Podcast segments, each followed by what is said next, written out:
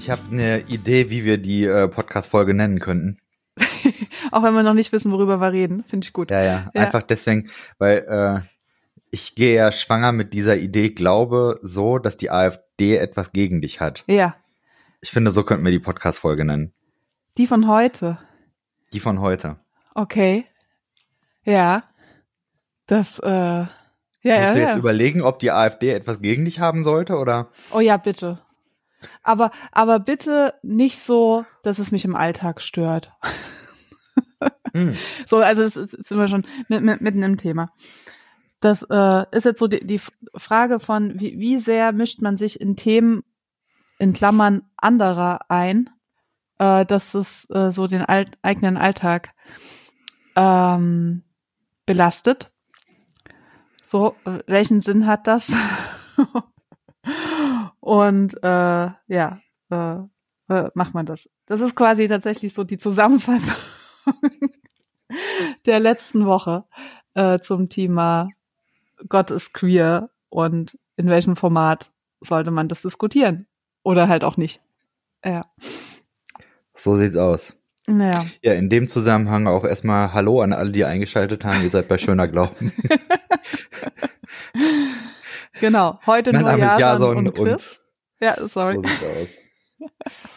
Bisschen unkoordiniert, denn eigentlich gab es einen anderen Plan für heute Abend, ähm, aber äh, unser äh, Gast konnte leider doch nicht heute Abend teilnehmen und haben wir gedacht, wir äh, treffen uns trotzdem und Da ist eine Hochzeit zwischengekommen, wie ich hörte. ja, immerhin was Schönes. Immerhin. Immerhin, Immerhin. immerhin ke- keine Beerdigung vom Nachbarn. Oh Gott, gut, das muss ich vielleicht noch eben erklären. Also ich habe die Nacht einfach extrem schlecht geschlafen. Das hatte äh, damit zu tun, dass irgendwie eine Frau im Haus nebenan oder so irgendwann um drei Uhr an ihre Jalousie geklopft hat und um Hilfe gerufen hat und so Hilfe, Hilfe, Polizei. Und äh, irgendwann nach so, weiß nicht, ungefähr zehn Minuten rufen, bin ich dann auch wach gewesen, bin dann ans Fenster gegangen, habe mal nachgefragt, was denn los ist. Da habe ich keine Antwort bekommen und dann tatsächlich die Polizei gerufen, Hm. die dann auch gekommen ist und mit vier Mann da abgesucht hat, aber nichts gefunden hat und dann meinte, ja gut, dann drück mal wieder ab. Und dann aber doch noch ein Fenster gefunden hatten, wo dann jemand wach war. Äh, Das waren dann aber Nachbarn, die dann meinten, ja, wir haben auch was gehört, aber keine Ahnung mehr. Vielleicht bei uns im Haus Stockwerk so und so. Und dann, äh, naja, waren, äh, waren dann alle vier PolizistInnen dann im Treppenhaus verschwunden. Und just in dem Moment, wo sie verschwunden waren, dann klopfte es wieder und die gute Frau rief dann Hilfe, Hilfe, Polizei. So dass das dann auch wieder niemand von der Polizei mitbekommen hat. Ich bin nicht glücklich gewesen. Dann habe ich sie gefragt, ja, wo sind sie denn und so und das, ja, dann kam dann zum Glück doch noch jemand von der Polizei raus und die haben das dann gehört und dann die Frau gefunden und ja, das äh, hat bei mir dazu geführt, dass ich nicht so wahnsinnig viel geschlafen habe, weil einmal dann so richtig wach, dann war irgendwie schwierig. Deswegen, Ja. Ja. Also eigentlich ein Positivbeispiel von sich in die ähm, Angelegenheiten anderer Leute einmischen, zumal sie nach Hilfe gefragt hat. Ja, das stimmt. Genau. Ja, also ich, ich bin ja sch- schwer dafür. Ich bin ja Sozialarbeiterin und habe mich deswegen mit ähm, häuslicher Gewalt viel auseinandergesetzt. Und da ist nichts wichtiger als Nachbarn, die die Augen und Ohren offen haben und bereit sind, ähm, wenigstens die Polizei zu holen. Genau. Wenn nach Hilfe hatte- gefragt wird. Also man weiß ja in nicht. Düsseldorf so eine, ja. Ja. Ich hatte Ja, in Düsseldorf schon mal so eine ähnliche Situation, wo dann wirklich ähm, dann auch offensichtlich im Nachbarhaus oder so eine Schlägerei war. Also irgendwie Mm. eine Frau äh, Oh Gott, dann ja. tatsächlich auch um Hilfe und dann äh, war klar, da ist was anderes im Spiel. Da haben dann aber echt äh, auch zwei, drei andere Nachbarn die Polizei gerufen gehabt. So, als, Ah, als ich dann sehr angerufen habe, dann, dann Ja. hieß es irgendwie, ja, haben, haben wir schon gehört und so. Mhm. Ähm, jetzt da war ich so ein bisschen Offenbach, was los. Ja, ist dann vielleicht Äh. auch tatsächlich zu oft. Ja. Dass da irgendwas los ist und man dann so abhärtet und ähm, sich nicht einmischen will oder vielleicht die äh, paar Umstände schon kennt und nicht äh, zwischen die Fronten geraten will oder so. Ja. Ich muss ja sagen, ich habe in der letzten Zeit ähm, so als Prokrastination äh, Tatortreiniger geguckt. Ich, ich Hab liebe ich auch diese schon Serie. gesuchtet, ja. Oh, ich habe ich hab sie so gefeiert. Naja, und das, äh, also ich glaube, wenn man das durchgeguckt hat, dann Weiß nicht. Das, ich glaube, das hilft auch ein bisschen sowas. Ja, dann, dann denke ich irgendwo, okay, dann ruf lieber an. Ja. Ruf lieber an. Ja, also ich glaube auch, so, so, ähm, solange man da noch keine negativen Erfahrungen selber gemacht hat, müsste ich nicht, was einen davon abhalten sollte, ähm, einfach die Polizei zu rufen. Das ist in, Ja? der, Re in der Regel recht lässig. Hm, Auf jeden Fall. naja. Chris, wie war deine Woche?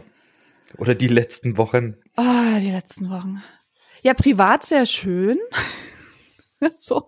Aber mich hat äh, tatsächlich die, ähm, die Diskussion, die äh, ich auf Instagram mitbekommen habe, sehr beschäftigt. Also nach dem Kirchentag, ich überlege, ah ja, genau, Kirchentag, da war ich auf Gemeindefreizeit an dem Wochenende, was ja Hm. für mich auch schon ein emotionales Thema war, auf Gemeindefreizeit zu fahren. Es war aber ähm, wirklich gut, wirklich, wirklich gut. Und dann gab's die Abschlusspredigt äh, vom Quinten Caesar, richtig? Mhm. Der Name? Wenn ich ihn nicht vor mir habe, Genau. bin ich unsicher. Genau.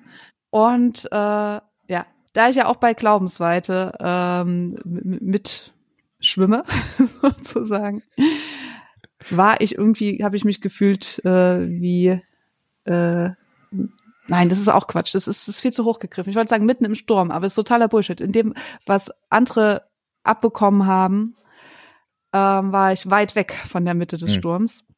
Okay, aber ich, ich habe halt mitbekommen, dass da ein Thema ist, äh, Glaubensweite.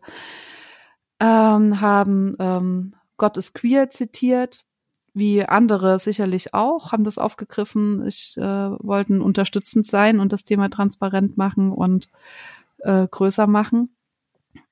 Und siehe da, die Christenwelt ist vor allem auf dieses sexualisierte Thema aufgesprungen und hat dabei andere Themen, die Quinten wichtig sind, wie zum Beispiel Antirassismus, ähm, übersehen. Und jetzt habe ich ein schlechtes Gewissen. Ja, ich So. habe heute Morgen, also wir nehmen ja am Montag auf, heute Morgen haben ähm, Sarah Witscherer, Mhm. Becky Fischer und Quinton haben nochmal eine Folge aufgenommen. Beziehungsweise die machen ja dann immer um 9 Uhr dieses Black and Breakfast. Ja, ich habe da heute ähm, Ja. zufällig auch mal reingeschnickt, so bei, beim Frühstück äh, kurz vom Weg zur Arbeit. Also ich habe nur, weiß nicht, eine Viertelstunde oder so mitgeschnitten. Ja. Und äh, Ich muss das immer nachgucken, weil ich bin dann meistens im Unterricht, aber hm, hab's Ja. dann äh, später gesehen. Und das äh, fand ich aufschlussreich tatsächlich. Also mhm. mehrere Was hat Sachen. dich da angesprochen? Mm, Das eine, äh, dass Quinton zumindest am Ende nochmal so kurz erzählt hat, wie es ihm eigentlich gerade geht. Mhm. Ja, dass das schon auch, ähm, so wie ich das rausgehört habe, äh, Sicherheit ein Thema ist. Oh wow, ja. Ja, ich meine, das, da sind die ja auch mittlerweile jetzt echt ähm, sensibilisiert, die Sarah Witscherer. Die haben wir ja auch irgendwann im, im Herbst, ähm, Hm, September, glaube ich, schön. Ja. Sehr gut, die war mir extrem sympathisch da, ähm, Ja. was ich heute in 15 Minuten gesehen habe, sonst ähm, kenne ich sie noch nicht. Genau. Ja. Die, äh, mit der sprechen wir im Herbst. Ähm, die hat eben erzählt, dass sie auf einer Lesung in Leipzig, meine ich, Hm. da ist sie tatsächlich angegriffen worden. Also da, es gibt eine super Folge Richtig bei, körperlich. Ich, ich muss meinen aufgerissenen Augen in Worte fassen, damit es im Ja. Podcast ankommt. Ja, krass. ja, also ich äh, würde es gern, äh, ich würde es ungern äh, mit meinen Worten erzählen. Ich würde einfach Hm. verweisen auf die äh, Stachel und Herz, Herz und Mhm. Stachel Folge. Das ist äh, der Podcast, den äh, Sarah Witscherer mit ähm, Tabea, oh, Nachname weiß ich nicht, macht. Das ist ein super Podcast. Das ist Mhm. einer, den ich tatsächlich am liebsten höre, deswegen Shoutout. Und Stachel da hat und sie das Herz. erzählt. Okay. Mhm. Ja. Genau, ich würde die Folge mal verlinken.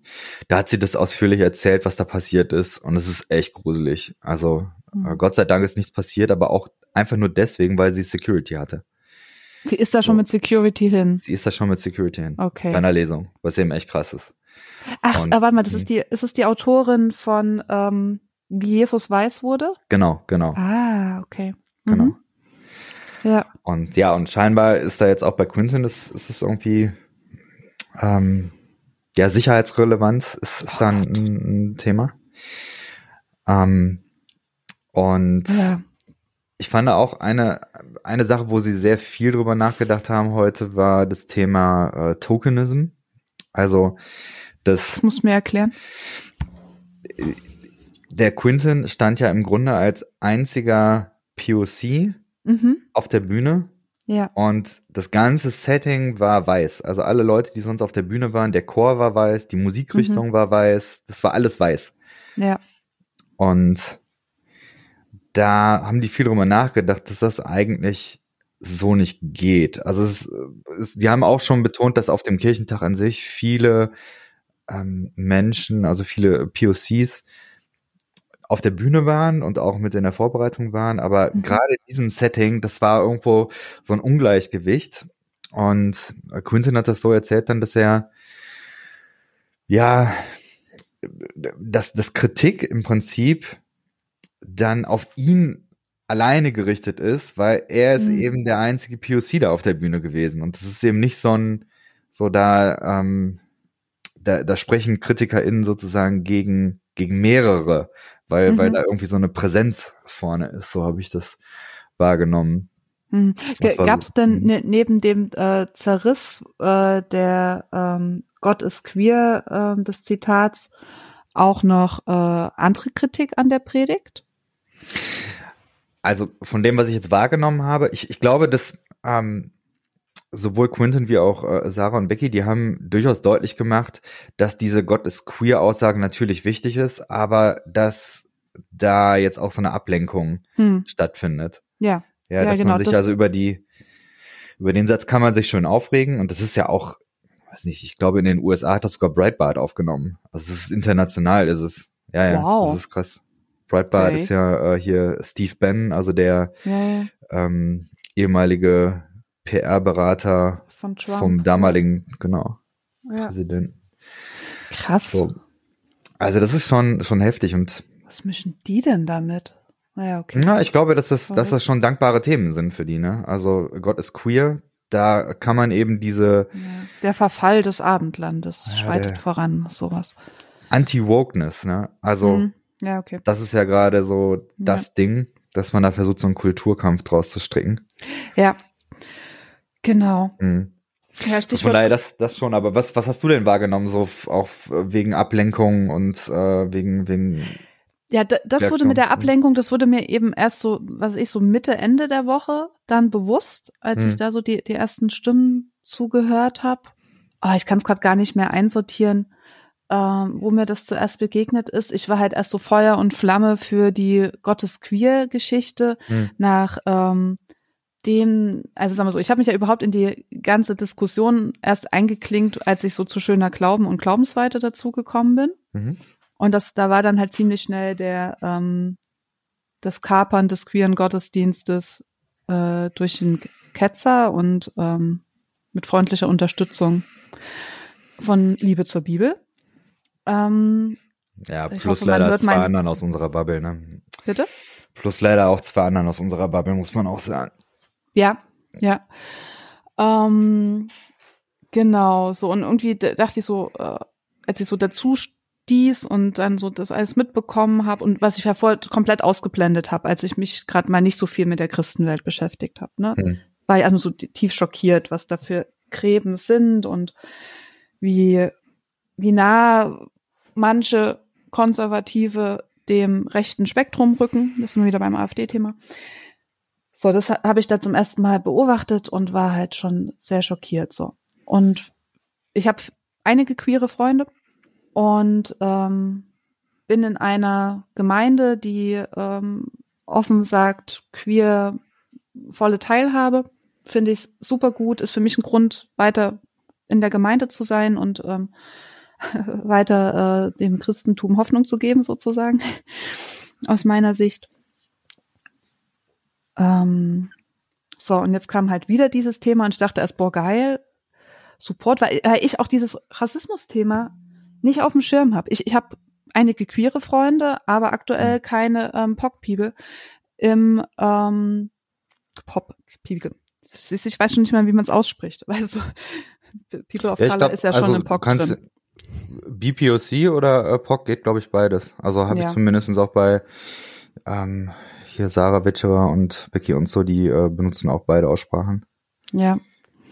Ich bin da total unsicher, weil es ähm, Ja. in, in meinem Alltag halt wenig vorkommt.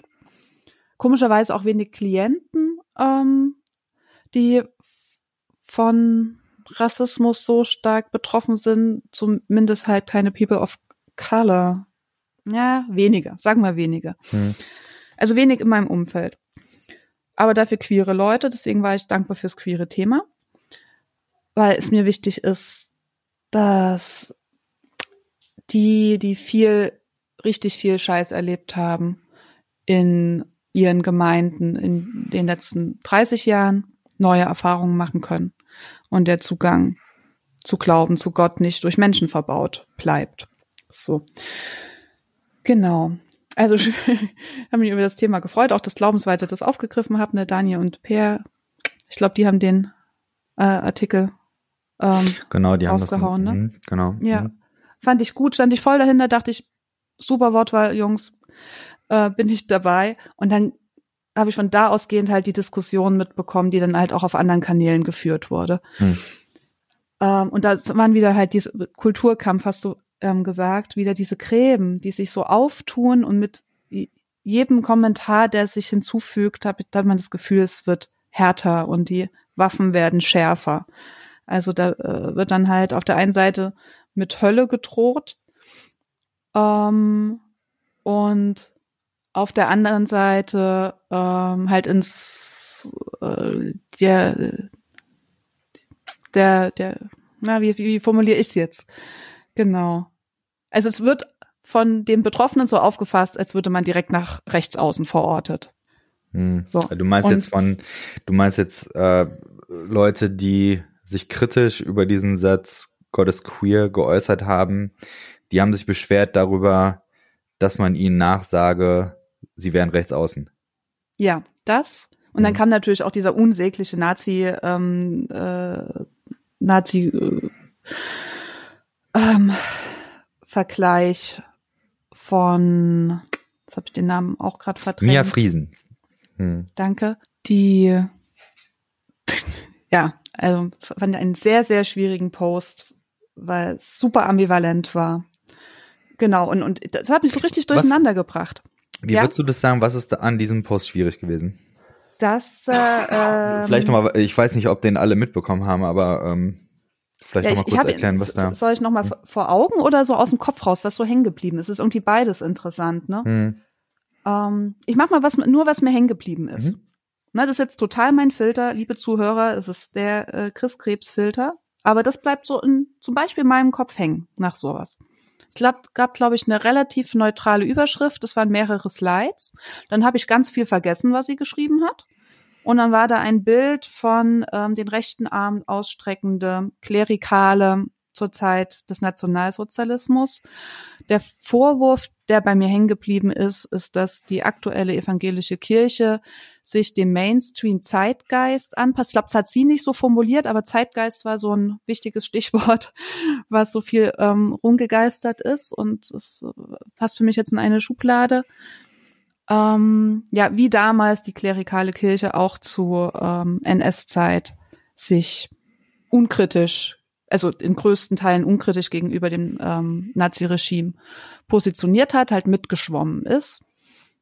Und dann ein Slide oder sogar zwei Slides später war, damit will ich aber nicht sagen, dass äh, die Progressiven wie die Nazis sind. Nein, aber vorher war halt so ein eindeutiger Nazi-Vergleich. Mhm. Und, und, und da beißt sich die Katze so unfassbar in den Schwanz, so richtig feste, dass sie aufschraut, aufschreit und heult, ähm, weil die Nazis halt queere Menschen inhaftiert haben hm. und getötet haben. Und jetzt, und die Kirche nichts dagegen unternommen hat. Und jetzt der Kirche zu sagen, die Queere unterstützen will, ihr seid wie die Nazis, es ist halt so ver verquer, es ist so durcheinander, ist ganz seltsam. Ich finde eben und, auch. Und, und, und es hm. ist, warte, das will ich noch hinzufügen, es ist halt eine Rhetorik, die in rechtsradikalen Kreisen gerade sehr on vogue ist. Mhm. Ähm, die Wir sind das Volk schreienden Pegida-Leute oder ähm, die ähm, Impfgegner, die Hardcore-Leute, ich betone die Hardcore-Leute, nicht jeder Impfgegner, die haben halt auch gesagt, Deutschland wird zum ähm, Nazi-Staat durch die und die, also e egal welche. Hauptsache Mhm. Nazi ist böse, also bezeichnen wir jetzt alle, die nicht meiner Meinung sind, als Nazis. So, so ungefähr sch- scheint da die Logik zu sein. Hm.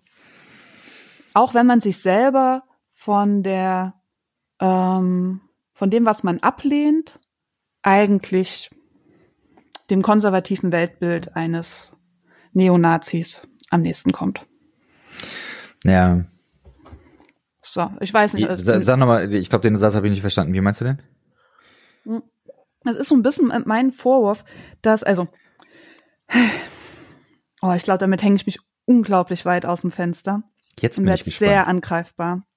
Ja, weil, ich da, da drin auch noch nicht so fertig gedacht bin. Ne? Also das ist jetzt hier keine Wissenschaft, die ich betreibe.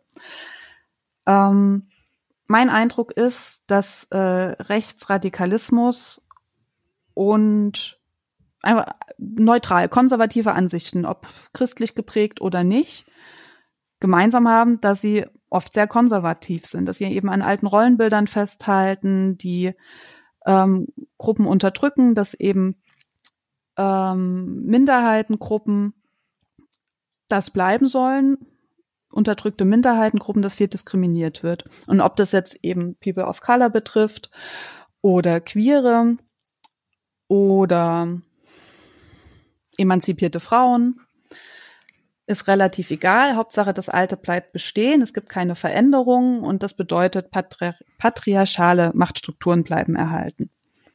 Und da haben konservat sehr konservative Christen, nicht alle konservativen Christen und Rechtsradikale einige Schnittmengen. Hm. Das, ich äh, würde es, glaube ich, auch als, na, wie soll ich sagen, so eine Art, na, ich glaube, Vorwurf ist das falsche Wort. Kritik äh, meine ich auch gar nicht, sondern ich ähm, als Forderung vielleicht. Ich glaube Forderung.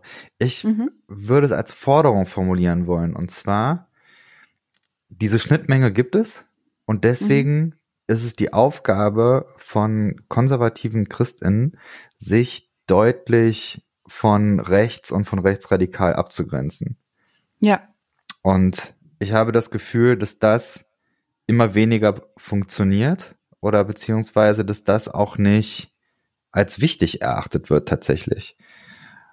Und zwar, also ich habe jetzt mit einigen in den letzten Wochen und Monaten auch diskutiert, wo ich das Gefühl habe, ähm, dass da genau diese Übernahme von Sprache und von, von Sprache dann stattfindet. ja. F f f wer übernimmt was? Also ich habe das zum Beispiel ähm, im Zuge von diesem Eurovision Song Contest, da gab es ja auch diese Frage, ähm, da haben ja dann irgendwie die deutschen VertreterInnen, ich guck den nicht, muss ich sagen. Also es ist überhaupt nicht Mhm. meine Musik und ich habe das seit Jahren nicht geguckt. Aber es war ja wohl so, dass die deutschen VertreterInnen nicht mit einer Deutschlandflagge aufgetreten sind, sondern Mhm. mit einer LGBTQ-Flagge. Mhm. Ja. Ich habe es auch nur wurde- ganz am Rand äh, Ja. mitbekommen. Ja. Und das wurde von vielen im rechten Lager aufgegriffen und dann hat man eben daraus gemacht, die Deutschen schämen sich eben für die eigene Herkunft und dann ist eben dieses Queere so ein bisschen auch wie bei der Fußball-WM, ne? nicht mit der Mhm. Mannschaftsbinde in Schwarz-Rot-Gold, sondern eben mit Regenbogenflagge, äh, Ja. Regenbogen ähm, Armbinde rumgelaufen. Und dann wurde daraus eben so ein bisschen gemacht, naja, und dann auch noch verloren. Also vielleicht lieber mal einen besseren Bezug zum Deutschsein ähm, heraus. Und da gab es eine spannende Diskussion. Ähm, aber meine Forderung wäre eben, man muss sich davon rechts abgrenzen. Und das sehe ich, also ich sehe nicht, dass, dass das im Bewusstsein von äh, konservativen ChristInnen angekommen ist. Oder, Mhm. also die, ich glaube, die nehmen das einfach nicht wichtig. Das ist für die kein Thema. So, die, ähm, wenn, wenn das in De Debatten als Kritikpunkt eingeworfen wird, erlebe ich sehr häufig so dieses, ja, ihr drängt uns jetzt in die rechte Ecke. Mhm.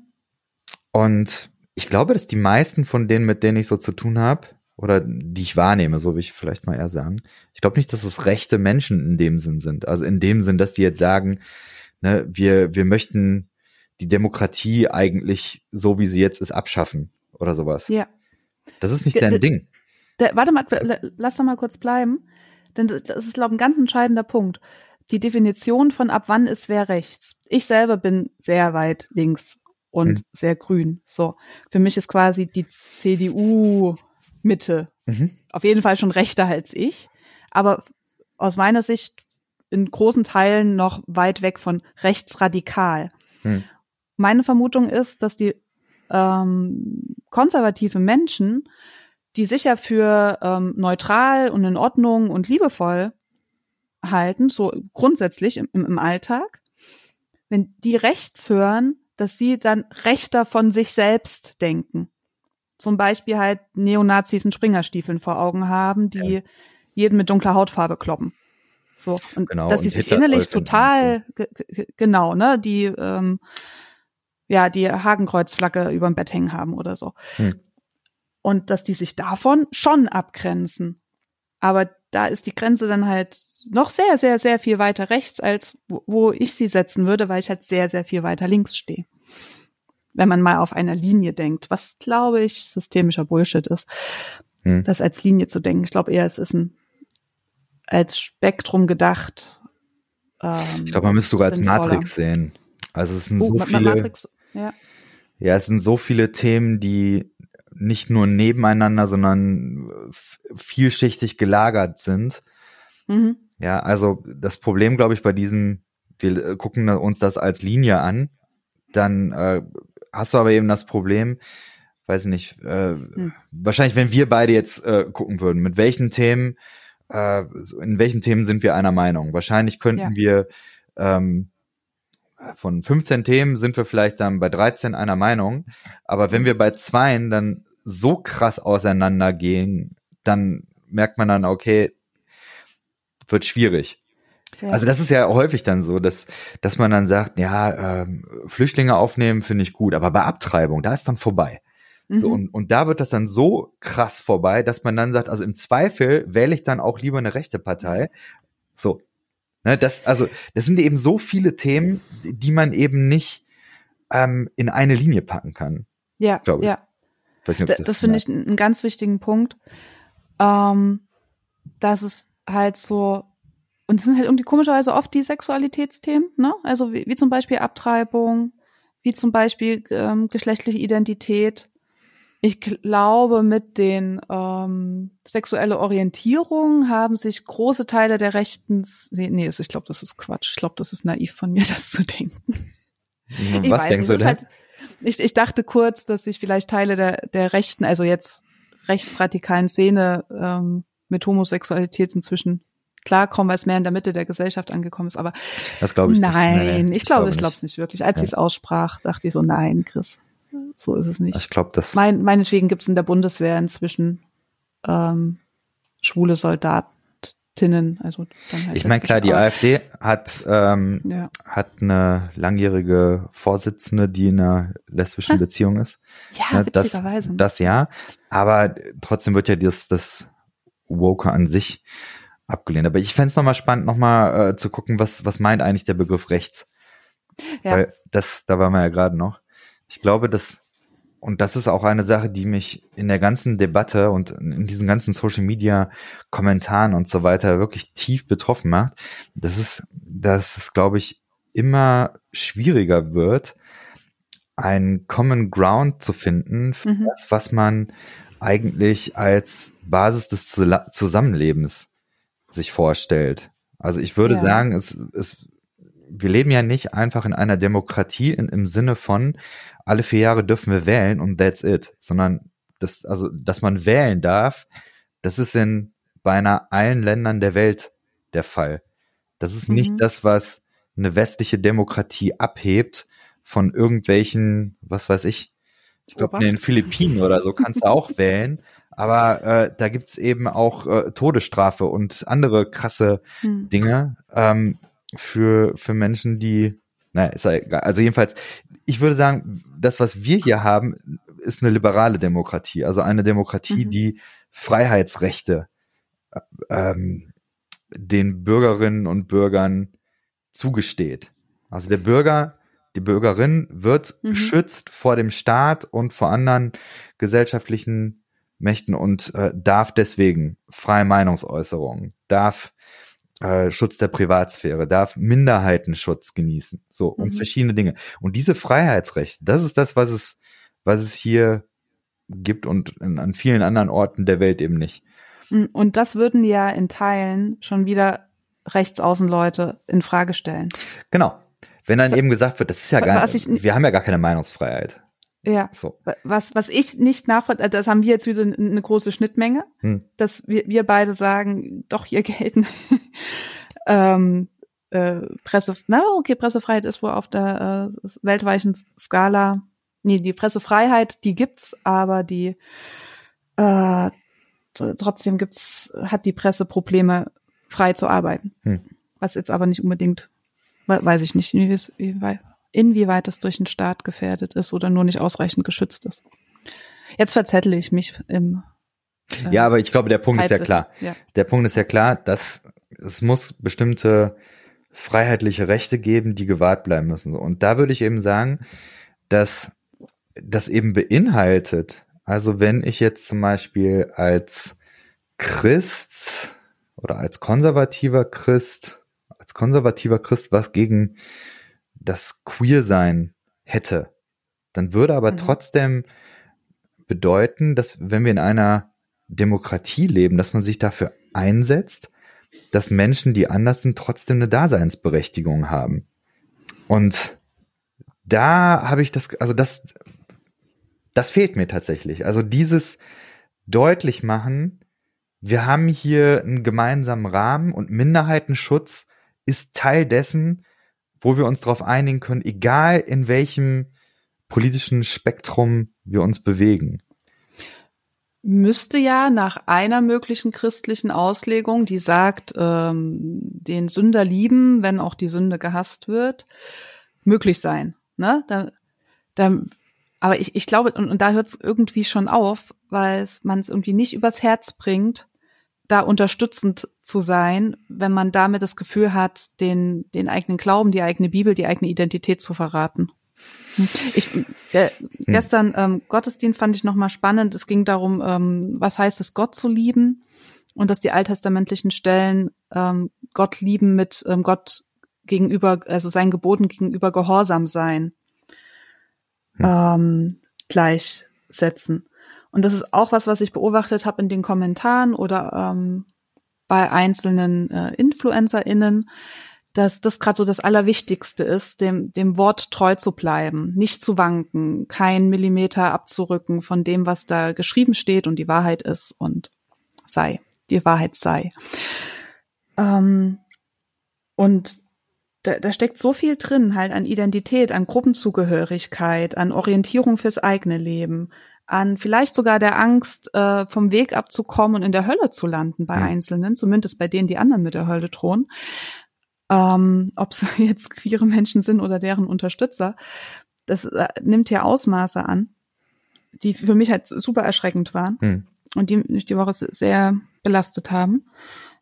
Ähm, ja, also was ich sagen will, ist, dass die, dass ich an so einzelnen Fragen, wie, wie jetzt zum Beispiel, wie, wie steht man zum Queersein, wie steht man zur ähm, Identität als Mann und Frau oder darüber hinaus, wie steht man zum Thema Abtreibung, sich quasi alles entscheiden kann. Hm. Und, und wenn man das glaubt, dass ich an, an diesem einen Thema irgendwie alles entscheiden kann, die, die ganze Glaubensidentität, die ganze Zugehörigkeit, die ganze Liebe zu Gott, ähm, dann ist das halt ein, ein richtig äh, heißes, super heißes Thema. Mich- Und mich dann wird da hart drum gekämpft. Mich erinnert das an eine Situation im Studium. Im Studium hat mal, ich weiß jetzt nicht, ob das ein Gesetzesvorschlag war oder irgendwie nur eine Diskussion, die in den Medien geführt wurde. Ging es darum, ob es ein Kopftuchverbot geben sollte. Und das ist unter verschiedenen Studierenden in, ähm, also gerade auch mit muslimischem Hintergrund, ist in der Universität in verschiedenen Seminaren ist das diskutiert worden. Und dann Mhm. haben einige von diesen Studierenden haben ein Statement vorbereitet. Und haben sich dann vorne hingestellt und haben dann so ein politisches Statement verlesen. Die Dozentin hat das zugelassen und danach auch eine Diskussion darüber eröffnet. Und in diesem Statement ging es dann sinngemäß darum, dass das nicht ähm, geht und ähm, dass das diskriminierend sei und ähm, haben so verschiedene Dinge dann genannt. Und ich glaube, das war jetzt an sich war das auch okay, was die da gesagt haben. Das war völlig ähm, unstrittig, also aus meiner Sicht. Ich äh, mhm. fand es spannend, die Diskussion danach, die war eben ähm, krass, weil es da dann auch so um Meinungsfreiheit ging. Und da hat es einen anderen Muslim gegeben. Und der ist aufgestanden und hat gesagt, in Deutschland muss es so sein, dass ihr eure Meinung sagen dürft, aber ich würde mich immer, er hat dann so pathetisch gesagt, mit meinem Leben dafür einsetzen, mhm. dass man eine andere Meinung hier sagen darf. Und das fand ich, das fand ich stark. Also die Leute haben, mhm. der hat auf jeden Fall sehr, sehr gut auf den Punkt gebracht, wo ich sagen würde, das ist Demokratie. Du kannst in der Sache unterschiedlich denken, aber du musst dich dafür einsetzen, dass der andere, die andere seine Meinung sagen darf. Dass die, mhm.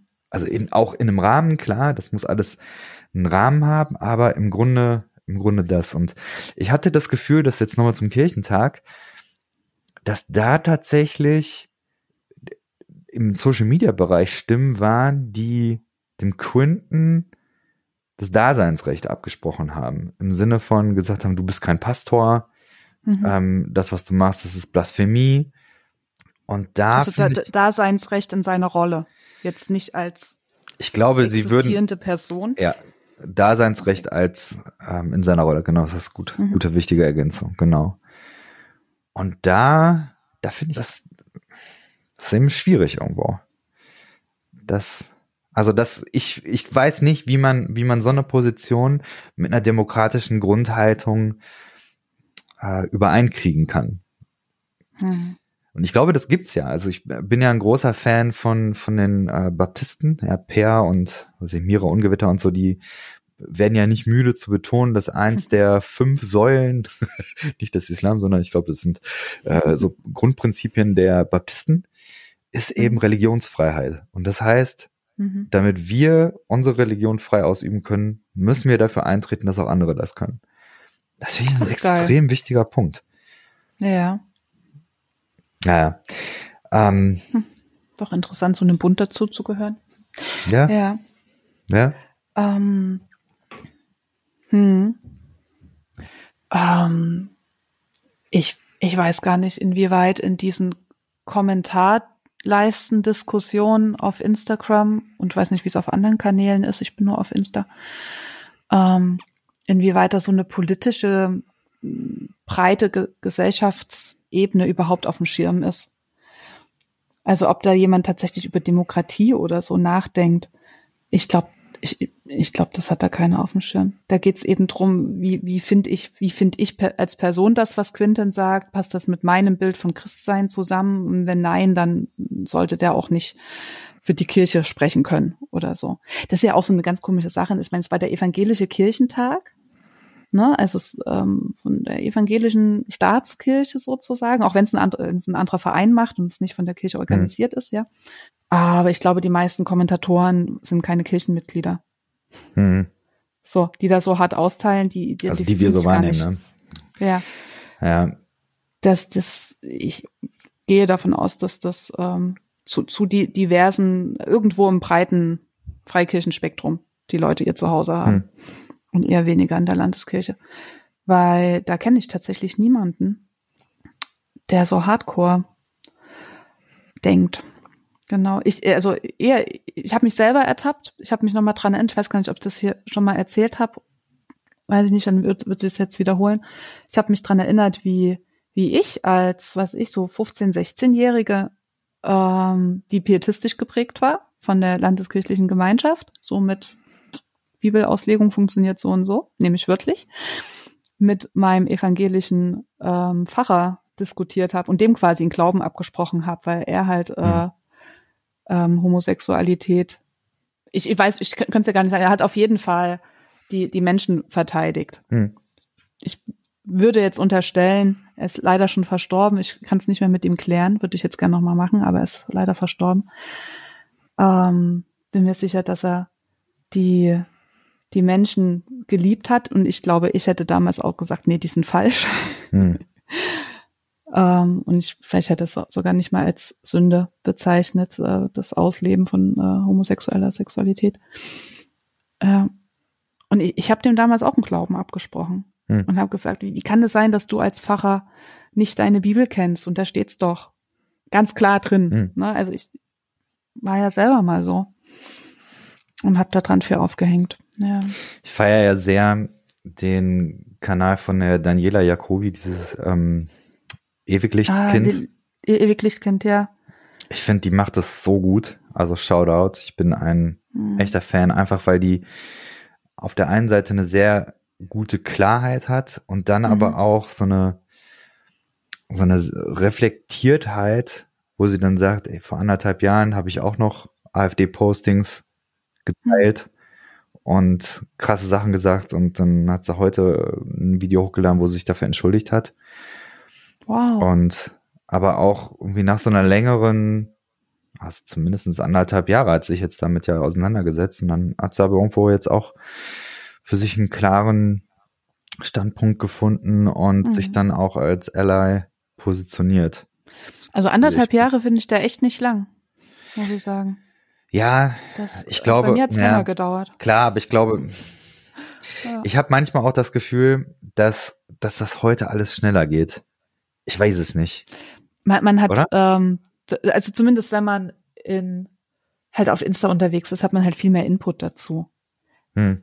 In, in meiner Biografie hatte ich nur, ähm, habe ich halt auch nur drüber nachgedacht, wenn ich äh, Menschen begegnet bin, die es ähm, hm. be betroffen hat.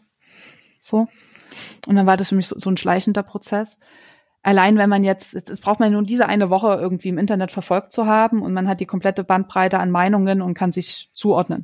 so.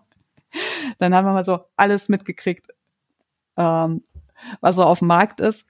Und dann kann man sagen, ja, okay, nee, da nicht, da schon. Ähm, ja, und dann zack, ist man in einem Lager. So, pass mal auf, das, das die, die Lagergeschichte. Hm. Die ähm, ähm, macht mich fertig ich ähm, mache mir da auch richtig Sorgen drum, dass man da Dinge befeuert, die, die man eigentlich gar nicht befeuern will, indem man so Themen auf Instagram aufmacht, wo man sie nicht besprechen kann. Also das, das ist, ist jetzt meine Quintessenz aus dieser zweiten Runde diskutieren über Queersein mit konservativen Christen im Internet. Doofe Idee. Denn irgendwie verfestigen sich nur die Lager. Je, je, je lauter oder je deutlicher man sich selber positioniert, umso deutlicher positioniert, positioniert sich die Gegenseite und das eben ohne vorher den gemeinsamen Grund, also den, den Common Ground gefunden und definiert zu haben, weil man eben nur zu den strittigen Themen zusammenkommt. Hm. Wir würden ja nie, wenn da ähm, irgendein konservativer Christ irgendwas relativ Neutrales schreibt, sagen wir, der kommentiert was zum Thema Umweltschutz oder so. Wäre ja schön. Würden wir jetzt nicht auffahren, du und ich und ähm, vielleicht noch andere so aus äh, unserer Bubble und da jetzt die Kommentarleiste füllen mit, hey, wow, bin ich voll deiner Meinung. Würden wir nicht machen. Hm. Und deswegen treffen wir uns nur zu den strittigen Themen und deswegen streiten wir uns auch nur mit denen.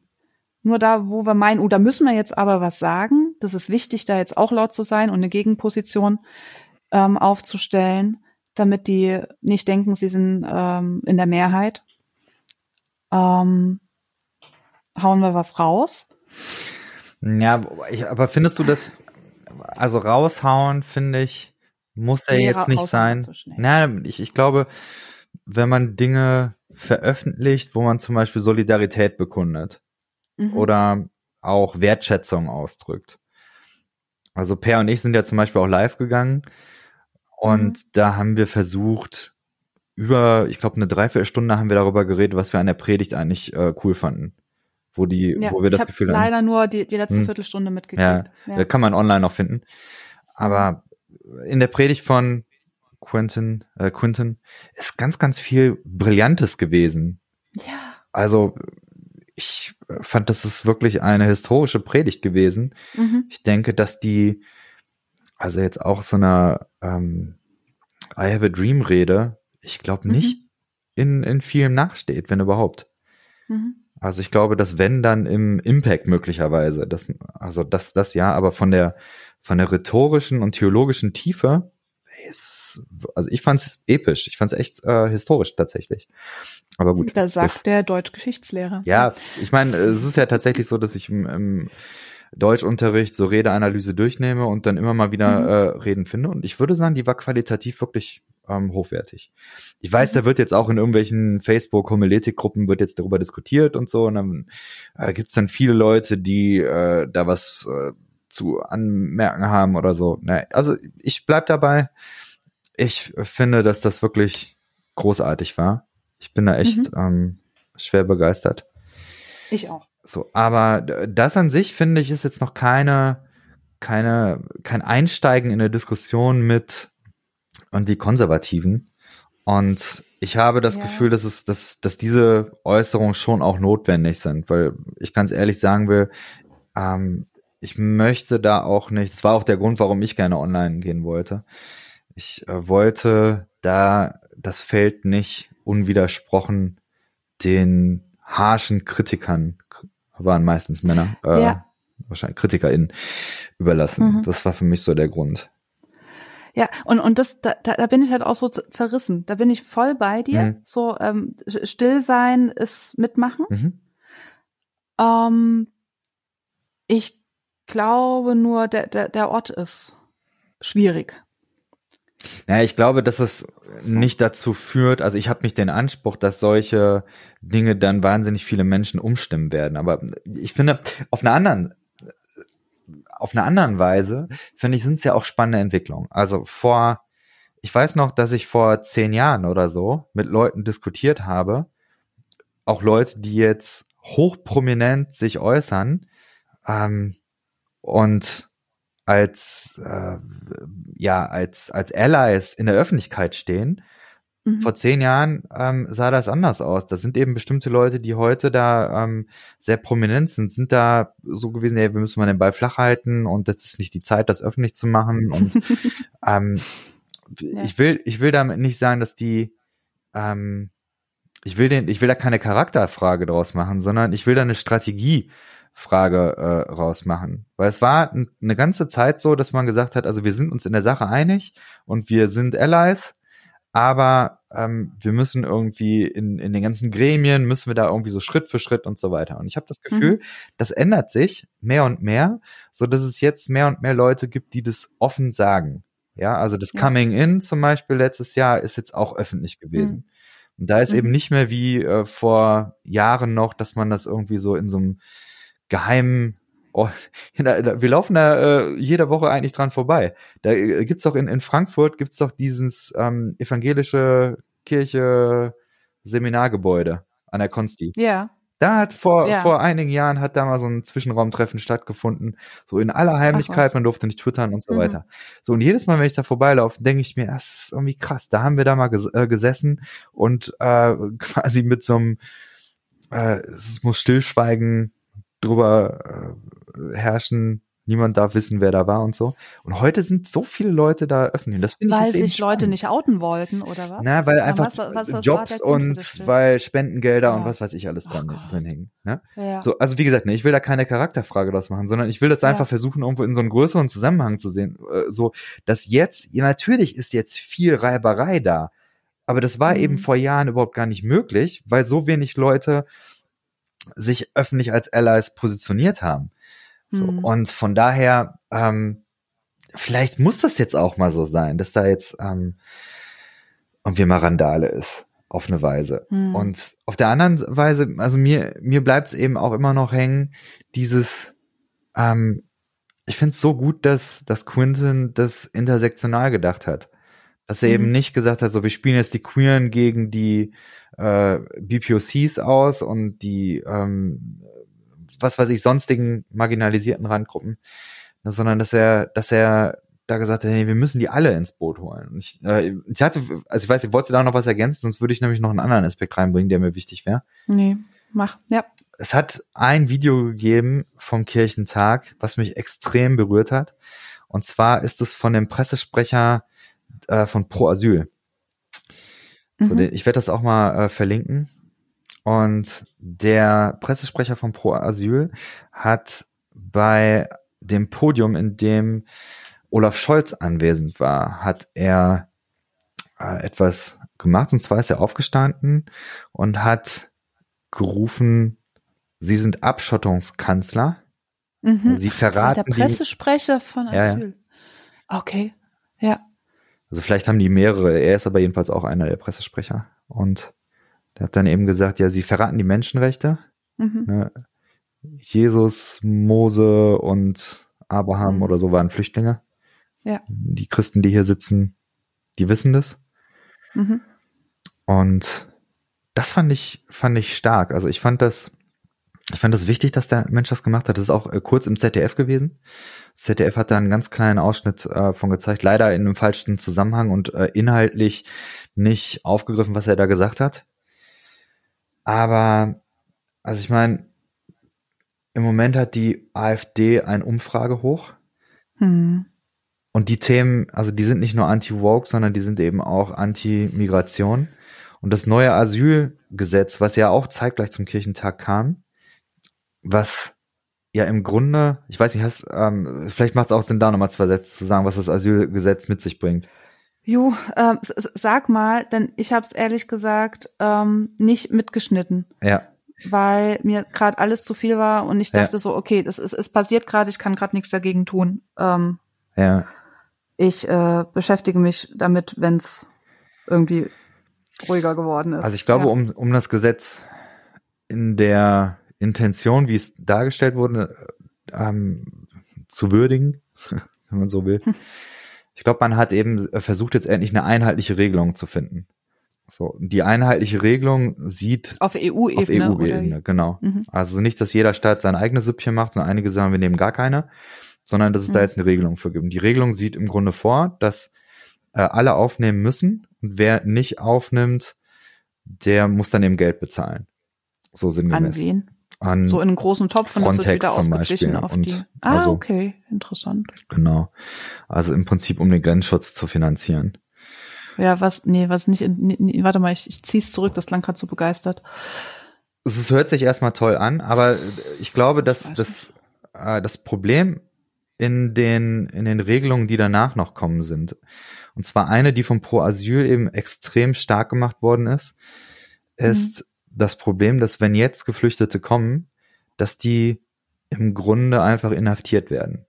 Also da ist mhm. nichts mehr mit, ähm, weiß nicht, jetzt kannst du einen Asylantrag in dem Sinn stellen, sondern die Leute werden, äh, die werden einfach inhaftiert und dann wird eben da geprüft, was dann äh, Sache ist. Und das bedeutet aber. Ja, aber warte mal, hm. inhaftiert ist es aber, glaube ich, nicht im, äh, im Sinne einer U-Haft oder so, na, ein bisschen schon, ne? Es, es, es wird geprüft, ob eine Straftat vorliegt.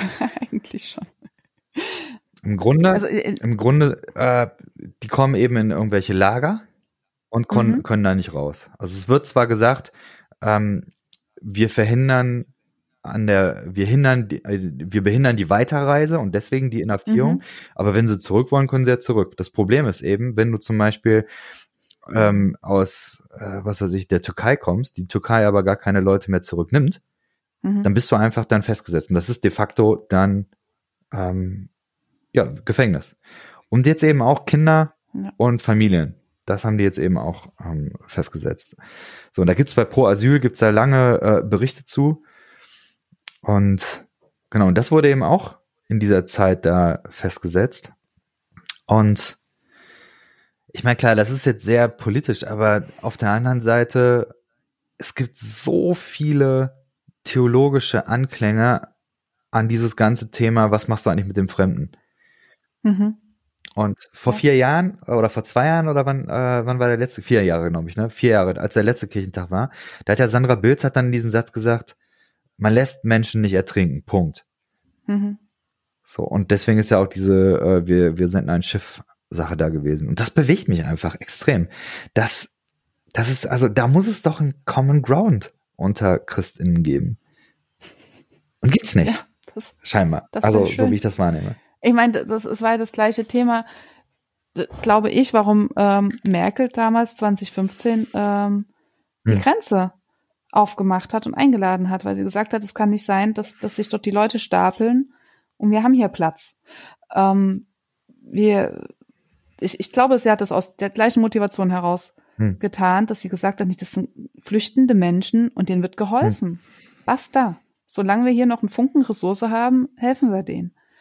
So, und ich meine, ich habe die in der Schule sitzen. Ja. Ich weiß, dass das Ja. äh, massive Probleme mit sich bringt. Das sind riesen Herausforderungen auf Ja. ganz unterschiedlichen Ebenen und da ist ja längst nicht alles getan, was getan werden müsste. Also wenn man sagt, ja. Ja. wir schaffen das, dann muss man im Grunde auch die Ressourcen dazu bereitstellen. Das, das passiert nicht. Aus meiner Sicht nicht in dem Umfang, wie es sein müsste. Das ist auch äh, Teil der Wahrheit, ja. So, aber ich, ähm, Ja, weil es dann wieder die Verteilungskämpfe mh, gibt. Weil dann halt wieder gegeneinander aufgewogen wird. Ist es okay, wenn jemand, der keine Steuern gezahlt Hm. hat, ähm, Geld vom Staat bekommt? Wenn mein äh, deutscher Nachbar, der eine Zeit lang Steuern gezahlt hat, oder vielleicht auch nicht, wenig Arbeits-, also we Hm. wenig ähm, Bürgergeld bekommt oder so. Also es ist, ja Gott, das kann man jetzt halt äh, politisch hoch und runter und hin und her diskutieren, ne? Und das Hm. mache ich auch wieder aus einer total unbetroffenen Perspektive raus. Ne? Mir geht's gut, wir haben hier Double Income, no kids. mh. Ich habe noch nie in wirklicher Armut gelebt. Was weiß ich davon? Ähm, ja, trotzdem kann man nicht. Also bin, bin ich voll dabei. Man, man lässt niemanden ertrinken, man lässt niemanden an anderen Grenzen erschießen, man lässt niemanden in irgendwelchen Lagern dahin vegetieren und äh, sich vergewaltigen lassen, weil die Machtverhältnisse so mega abgefahren sind. ja, Ja. Ja. Ah. Ich meine, ich fand's gut, dass, dass das einige aus meiner Bubble so geteilt haben, aber es lässt mich eben auch sehr hilflos zurück, muss ich sagen. Hm. Ja, we- we- weil, weil, weil sich das Problem auch nicht ähm, einfach lösen lässt. E- Eben, wie du sagst, man, man kann zwar mit einer mit der Haltung rangehen und sagen, na, na- natürlich helfen wir als reiches Land mitten in Europa, aber es reicht halt nicht, Willkommenstüten zu packen, freundlich zu lächeln und die Hand zu schütteln. Die Menschen brauchen Wohnung, die Menschen brauchen Arbeit, die Menschen brauchen ein Netzwerk, wenn sie ein einigermaßen würdiges Leben in Deutschland Hm. führen wollen. Sonst ähm, tun sie das nicht und werden, ähm, das ist jetzt, ich will es jetzt auch nicht zu pauschal sagen, aber ich, ich arbeite auch mit vielen Leuten, die, die auch über die ähm, schwierige Anfangszeit in Deutschland hinweg ähm, depressiv Hm. werden und ähm, hier keinen Fuß fassen, weil, weil es alles so unfassbar komplex und schrecklich ist, in Deutschland anzukommen und äh, von Asyl zu äh, bis auf äh, Aufenthaltsgenehmigung, bis Arbeitserlaubnis und Hm. so weiter. Es ist einfach alles zu, zu schwierig. Ja, dann steht man da und hat wenig Antworten. Ja. Das ähm, ja, ist nachvollziehbar. Das, was ich aber, also Teil dessen ist aber eben auch, dass darüber Deutschland eben hart gespalten ist. Mhm. Über diese ganzen Fragen. Das ist ja eben nicht nur Wokeness, sondern es ist eben auch, ich, ich glaube, dass, äh, dass das Thema äh, Geflüchtete, dass das einfach immer noch zieht. Und ich habe das Gefühl, dass da, also nochmal dieses politische Meinung auf einer Linie, das funktioniert nicht. Ja. Aber ich fänd's wichtig, dass es so bestimmte Positionen gibt, wo man sagen müsste, okay, aber an, an, an diesen Punkten sind wir uns doch einig. Dass Menschen nicht ertrinken Mhm. sollen, sind wir uns da nicht einig. So, und Ja, das, genau. Und, und, und wo, Hm. wo, wo, in welchem Rahmen könnte das passieren? Dass man ähm, die Gemeinsamkeiten findet. ich glaube, dass das äh, Kirche unterstützen könnte. So, das ist, Wer ist Kirche? Ich glaube, äh, durch die Bank, also überkonfessionell. Das ist ein, Also dann evangelische Allianz oder so. Zum Beispiel. Ich glaube auch, dass es Forum. da ähm, Potenzial gibt und dass da auch äh, viele Dinge laufen. Also ich mache jetzt mal ein Beispiel. Äh, konservativer Theologe Äh, Paul Bruderer zum Beispiel, Mhm. der macht mit seiner Kirche unfassbar viel, was so ähm, Fl- Geflüchtetenhilfe von äh, UkrainerInnen jetzt zum Beispiel angeht. So, und da ist das so ein Thema. Und ähm, ich, ich würde mir wünschen, dass man da dann eben sagt, hier Leute, es gibt bestimmte Themen, da kommen wir nicht übereinander. Ja, also bei Paul in der Kirche wird, glaube ich, demnächst nicht irgendein schwules Pärchen heiraten. Mhm. So, aber können wir uns nicht darauf einigen, dass es wirklich ein, ein großes Problem im Moment ist, dass bestimmte Menschen ihrer Würde beraubt werden. Mhm. Dass wir dafür eintreten müssen. So, und ähm, das, das dann eben auch breit angelegt. So, das, das finde ich, kann Kirche leisten. Und ich, und vielleicht, ich weiß nicht, ob ich die Geschichte hier mal erzählt habe, aber ähm, ich war einmal in einem Gottesdienst in Soest und war da ähm, eingeladen, um da Musik mitzumachen. Und während wir da noch äh, so bei der Bandprobe waren, kam irgendeine Frau dann in den Raum rein, in den Kirchraum und hat den Pfarrer verlangt. Der war aber leider nicht da, der hatte nämlich an dem Sonntag frei. Und dann haben sich dann andere da hingesellt und sagte, was, was gibt's, können wir helfen? Stellte sich raus, die Frau hatte sich bereit erklärt, irgendwie bei der Stadt abgeklärt, Geflüchtete aus der Ukraine aufzunehmen. Und die kamen Mhm. jetzt gerade mit dem Zug und hatten sich dann aber äh, telefonisch nochmal gemeldet und haben gesagt, dass sie unterwegs im Zug andere Geflüchtete gefunden haben, die äh, aber nicht wüssten, wohin. Die sitzen jetzt einfach im Zug und Mhm. würden dann so es aussteigen, aber die wissen eben nicht, wohin. So, und das Okay. war Sonntag. Wie viele waren es dann? Waren einige. So, aber der, Ja. der, der Witz war dann, wo gehst du denn dann hin? Mhm. An so einem Sonntag, da gehst du nicht zur SPD. Da gehst du auch nicht zu den Grünen. So, da gehst du auch nicht zum Rathaus oder sowas. Da gehst du eben zur Kirche. Und in der Kirche hat das dann keine halbe Stunde gedauert. Und dann sind Leute eben gefunden worden, die haben dann ein Netzwerk gegründet und so. Und ich feiere das ganz, ganz hart, dass das Mhm. geklappt hat. Und da war für mich auch so ein Punkt, wo ich dachte, boah, eigentlich, ich müsste in die Kirche eintreten, aber äh, weil ich dachte, das ist, das ist so wichtig für Gesellschaft, dass es das gibt. Dass es einen Ort gibt, wo Menschen hingehen können und, und, und wissen, äh, die stehen für Nächstenliebe. Deswegen gehe ich Mhm. dahin, da wird mir schon geholfen. Ich, du, du ich finde es ganz spannend. Ich habe heute ähm, eine andere Person aus meinem Umfeld, ich will es anonym halten, weil Mhm. man könnte es zurückführen, ähm, die äh, lesbisch ist, ähm, gefragt, weil ich dachte, wir werden heute über queere Kirche reden, ähm, was sie von Kirche erwarten würde oder sich erhoffen würde, damit sie da hingehen würde. Mhm. Und meine sie, brauche ich gar nicht, brauche keine Kirche. Aber ich finde Kirche eigentlich ganz okay. Hm. Die halten so die, die, die, die, Moral hoch Hm. in Deutschland. Die sind irgendwie dafür zuständig, dass nicht alles kapitalistisch wird. Mhm. So sinngemäß. Ne? Und dachte ich so, wow. Also eine ne Person, okay, von evangelischer Kirche ist sie ja vielleicht gar nicht so krass ausgeschlossen. Ähm, war sie aber, glaube ich, in ihrer Jugend. Ähm, die hat da gar kein Problem damit, weil sie sich jetzt auch nicht so für Glauben interessiert, aber sie hat eine äh, quasi einen Respekt davor vor der ähm, diakonischen Arbeit, die getan Hm. wird und hält es für wichtig und sagt sogar, ja, sch- schickt die ähm, die Kinder in Religionsunterricht, dann wissen die, was die, woher so die die die Grundwerte in Deutschland kommen. Das, das gehört dazu. Wir sind halt ein christlich geprägtes Land und das sollen die Menschen ruhig wissen und dann können sie sich selber irgendwann entscheiden, ob sie es glauben Ja. oder nicht. Fand ich eine äh, erstaunliche Haltung.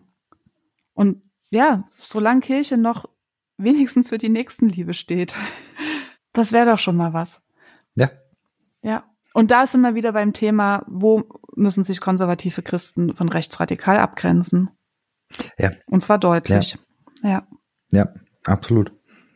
Ich meine, es wird wahrscheinlich auch bei allen anderen, also ähm, bei Progressiven oder nenn's, wie du willst.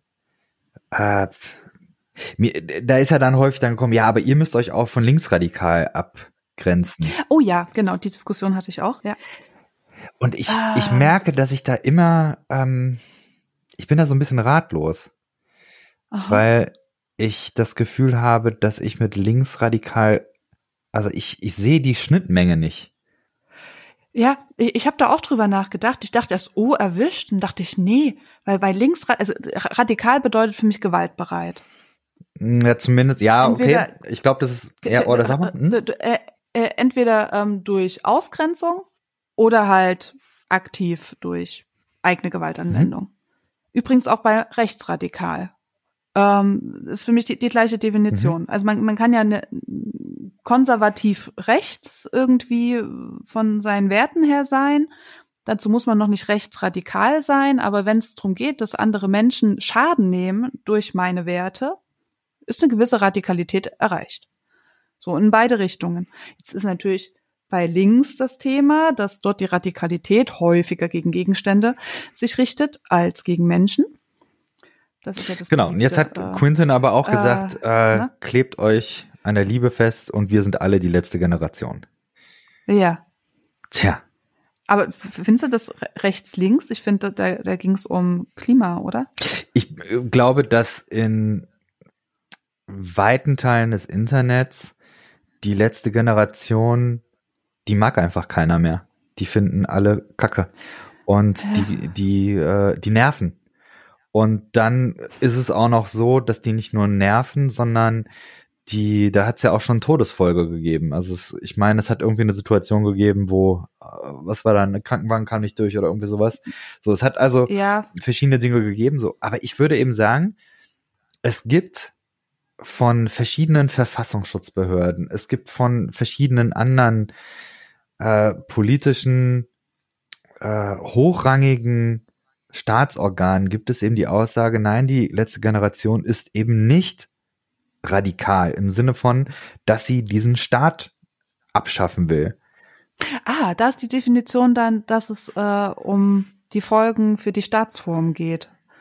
Auch interessant. Ja klar, ja. es geht um die Gewaltbereitschaft, aber es, äh, beim, beim ähm, Radikalismus auch eben die äh, Frage nach dem Staat. Und ich meine, wenn man sich eben so Linksradikale anhört, die sagen dann ja eben, äh, wir wollen keinen Staat, mhm. äh, wir wollen, was weiß ich, in so kleinen Communities leben. Also die Staaten sollen abgeschafft werden und dann sollen wir alle in irgendwelchen Communities leben oder sowas. Da, so Ideen gibt's ja. So ähm, mhm. krasse anarchistische äh, Dinge. So, wo ich ihm sagen würde, also ich verstehe eben, ich bin Staatsbeamter. Ich, äh, also ja nein, das ist einfach ganz, ganz weit weg von meiner Lebensrealität. Ich finde einfach nur wichtig, äh, wir müssen die Klimaziele erreichen, da müssen wir uns äh, dran halten. So, und ansonsten Menschenrechte müssen umgesetzt werden. Wir müssen bestimmte politische Dinge müssen wir hier lösen. So, und da, ich weiß es nicht. Also dieses, dieses Rechts-Links-Ding, diese Reaktion finde ich irgendwo schwierig es ist halt wieder die, die Frage der Definitionsgrenze. Hm. Ne? Also für jemanden, der wieder auf der Linie relativ weit rechts im Spektrum steht, der schaut halt nach links rüber, äh, sieht uns hm. Und dahinter wird's halt äh, immer radikaler. Und man stellt fest, man teilt Werte, ähm, halt woke Werte. Hm. So. Und und ja, da, da gibt's Schnittmengen und ich, ich habe ich würde behaupten, in, der, in den Werten gibt es Schnittmengen, aber nicht in den Handlungen. Äh, zwischen also wem gibt es äh, Schnittmengen? Äh, zum Beispiel uns oder dem Progressiven mal so als Schublade und links. Und, und links ist? Politisch. Links wäre jetzt? Ja, Vogue. Die, ähm, ja genau, okay, mal, mal runter definieren. Äh, antikapitalistisch, ähm, feministisch, antirassistisch. Vergesse ich was? Sexualitätsoffen. So. Das ist kein Wort. Ja, wahrscheinlich eben äh, gegen den Klimawandel. Ja, antisexistisch. Klimagerechtigkeit, solche Themen. Ja, ich weiß ja. eben nicht. Ich, ja, ist das, also auch da, ne, ist das links. Also ich weiß nicht, wie, ähm, wie sehr da links heute noch hilft, obwohl ich selber auch häufig so, ja. so sage, aber ähm, am Ende würde ich sagen, das sind, das sind Werte, die ich teile und die ich auch, also wo es für mich eine starke Symbiose gibt aus, aus meinem christlichen Weltbild und meinen politischen Überzeugungen. Ja. genau, ne? Also ich, ich denke ja auch nicht so, weil es mir aus, weil es keine Ahnung, hm. weil ich im Geschichtsunterricht gelernt habe oder so. Nein, das sind meine christlichen hm. Werte, die mich zu solchen Schlussfolgerungen bringen. Ja, ja. Dann ist aber auch eben, also ich meine jetzt so letzte Generation mit Was aber nicht bedeutet, Achtung, liebe Zuhörer, dass man Christ sein muss, um äh, Nächstenliebe, dass einem Nächstenliebe, die Liebe zum Mitmenschen und äh, Klimawandel wichtig sind. Nein, da kann man auch ganz von alleine draufkommen. Einfach weil es logisch ist. Ja. Ja, das kann man. Entschuldigung. Ja, ja. ja letzte Generation wäre für mich da eben äh, ein Beispiel dafür, die, die sagen ja viele Dinge, die ich nachvollziehbar finde. Also wahrscheinlich sind wir wirklich die mhm. letzte Generation, die den Klimawandel ja. in weiten Teilen aufhalten noch kann oder wahrscheinlich ist, ist da in vielfacher Hinsicht der Zug schon abgefahren. Sehr wahrscheinlich nach den wissenschaftlichen Erkenntnissen. So, und von daher diese Idee zu teilen ist ja, finde ich jetzt erstmal nachvollziehbar. So, und dafür auch sich politisch mit Protest einzusetzen, finde ich es auch noch im Rahmen des Demokratischen. Also selbst da Sitzblockaden zu machen, das sind, glaube ich, Dinge, die sind im demokratischen Diskurs, sind die möglich. Genauso mhm. wie es Pegida und ähm, irgendwelche, was weiß ich, NPD-Aufmärsche, ja, das wird in Deutschland sogar mit Polizeigewalt ermöglicht. Ja. Und das ist Demokratie, das gehört dazu. Das ist so wie es tut, ja. ja. So. Und ich finde es, also ich glaube, wenn, wenn ich irgendwie in Berlin unterwegs wäre und da irgendwelche Klimakleber ähm, Leute den Verkehr aufhalten, das würde mich auch massiv nerven, ja klar. Aber es ist eben Demokratie. Und selbst wenn, mhm. wenn, also ich weiß nicht, vielleicht sagen einige Gerichte auch, okay, das ist jetzt, das ist eine Straftat und äh, da sind ja auch einige Leute dann ähm, ins äh, in, in, in, sind inhaftiert worden, also sind einige auch verurteilt worden, habe ich, äh, hab ich gelesen. Ja, da geht's dann so. wahrscheinlich um äh, Sachbeschädigung. Ja, oder, oder, Äh, irgendwie irgendwelche Gefährdungen oder sowas. Hm, kann, ja, kann alles wegen. sein. Ja. Hm. ja, dann, dann klären das Gerichte und dann, also Straftaten wären jetzt auch, da wäre für mich eben die Grenze, wo ich sagen würde, da, da hört's dann auf. So, aber auch da, ich würde mir wünschen, dass man in dem Diskurs deutlich macht, vielleicht ist man in der Sache nicht eins, aber man muss eben zugestehen, dass Protest und dass Diskurs stattfindet. Mhm. Und das finde ich, das, das äh, gibt's immer weniger. Wo eben gesagt wird, also dieses, ne, ich bin überhaupt gar nicht deiner Meinung, aber ich möchte mich um alles in der Welt dafür einsetzen, dass du deine Meinung sagen darfst. Mhm. Finde ich, ja. Ja. Und, und da frage ich mich eben als äh, systemisch-psychologisch äh, de denkende Frau, warum fällt uns Menschen das so schwer? Hm. So, was, was macht uns da so Angst? Noch zwei Stichworte aus dem Diskurs, Angst und Ekel. Oh, über Ekel, ähm, ja. Sag mal, ich hatte auch noch Gedanken zu. Hm. Ja, ähm, also normale psychologische Reaktion, wenn mir was Angst macht oder ich mich ekel, dann, dann lehne ich das ab, dann kämpfe ich dagegen, lauf weg oder ähm, versteiner. Ich habe alle drei Phasen jetzt in diesem äh, Diskurs mitgemacht, weil mir die ähm, harsch konservativen, ich ekel mich davor, es macht mir Angst. Und ich, ähm, also ich erschrecke da wirklich, weil ich sonst halt in meinem Alltag auch nicht so mitkrieg und bin tief erschüttert, wenn ich das dann erlebe und ähm, re reagiere genau mit dem. Ich habe äh, Angriffsbotschaften schon in mein Handy getippt und habe dann gerade noch die Kurve gekriegt und sie doch nicht gesendet. Und ich bin auch einfach, ähm, hab's Handy einfach weggelegt, weil es nicht, aber heute erst wieder ploppte irgend so ein Jesus irgendwas Video auf. Und ich so, nein, ich will es hm. nicht sehen. Ähm, also purer Fluchtreflex. Ist voll aktiv. Und ähm, ja, da, da sind wir, sind wir alle Menschen. Ne? Und, ähm, einige haben halt nicht das Handy weggelegt, sondern haben halt, haben es halt geschrieben, was ihnen durch den Kopf ging. Ich bin ein großer Fan von Richard Beck. Das, äh, Wer ist das Theologe und Psychologe aus den USA. Hat verschiedene Bücher geschrieben, die mich immer wieder zum Nachdenken bringen. Ähm, eins davon ist Unclean. Und das ist eben auch im Grunde geht es um Ekel. Mhm. Und zwar beschreibt er das erstmal auf so einer biologischen Ebene, wo er so ein Experiment dann, äh, meine ich, sogar durchgeht, so nach dem Motto, ähm, äh, das, wo Ekel anfängt, also zum Beispiel, wenn du eben Speichel in, in ein äh, Glas spuckst Mhm. und dann wieder aufnimmst, das, das, Mhm. das würde man eben eklig finden. Mhm. So, aber es ist ja kurz vorher im Mund gewesen. So, und der, Ja. der Punkt ist eben der, dass Ekel dadurch entsteht, dass wenn, wenn andere, also Fremdstoffe in uns reinkommen, dass es sozusagen so ein Schutzmechanismus ist vor Verunreinigung oder vor Vergiftung oder Mhm. Ja. sowas.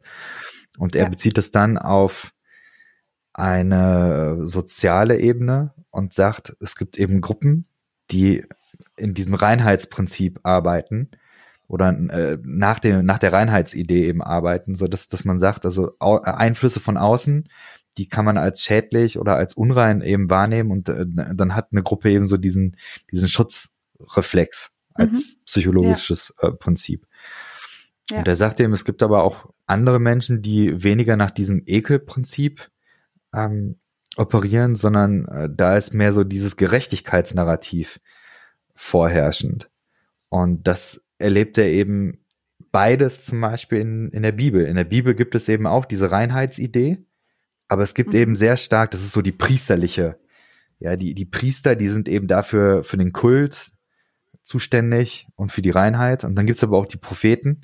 Und die Propheten, die sind eben mehr in diesem Gerechtigkeitsding, die eben sagen, ey, es ist wichtig, dass der Fremde aufgenommen wird und dass äh, Witwen und, und Waisen aufgenommen werden und versorgt werden und so weiter.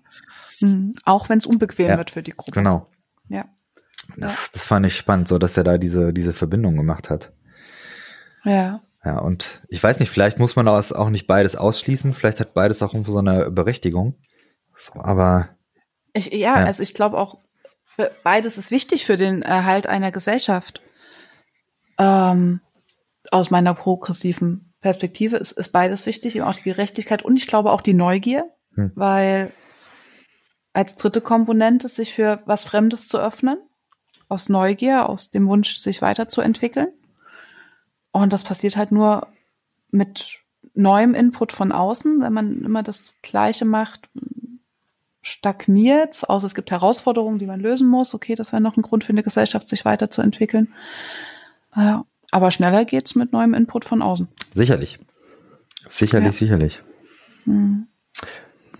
Mach mal einen Punkt, ein Komma. Ja. Machen wir mal. Also für so ein heißer Montagabend, äh, man ist eigentlich schon ganz schön matschig, haben wir heute äh, weite Kreise Ja, ja, gezogen. Ja. Ach, es hat Spaß gemacht. äh, Ja. wie, wie soll ich sagen, das ist jetzt so eine, eine Folge gewesen, finde ich, wo extrem viel ins Unreine gesprochen war, hatte ich das Gefühl. Oh ja, ja. Es war, man hat jetzt mal drüber gesprochen. Und dann vergessen, dass ein Mikro an ist. Ja, ich habe es nicht immer vergessen. Ich dachte mal Oh so, Gott, oh Gott, oh Gott, das könnten Leute hören. Ja. Das konnten Leute hören. Und, und wie gesagt, wird das sehr angreifbar. Genau. Hast du die äh, Aufnahme schon gestoppt? Nee, ne? Noch nicht? Noch nicht. Ja. Also, liebe Hörende, die bis jetzt zugehört haben, sollten wir das wirklich veröffentlichen. Seid gnädig. Seid gnädig. ja. Ich kann mich dem anschließen. So, schönen Abend. Macht's gut. Oder wann auch immer ihr das Macht's hört. gut. Bis dahin. Ciao.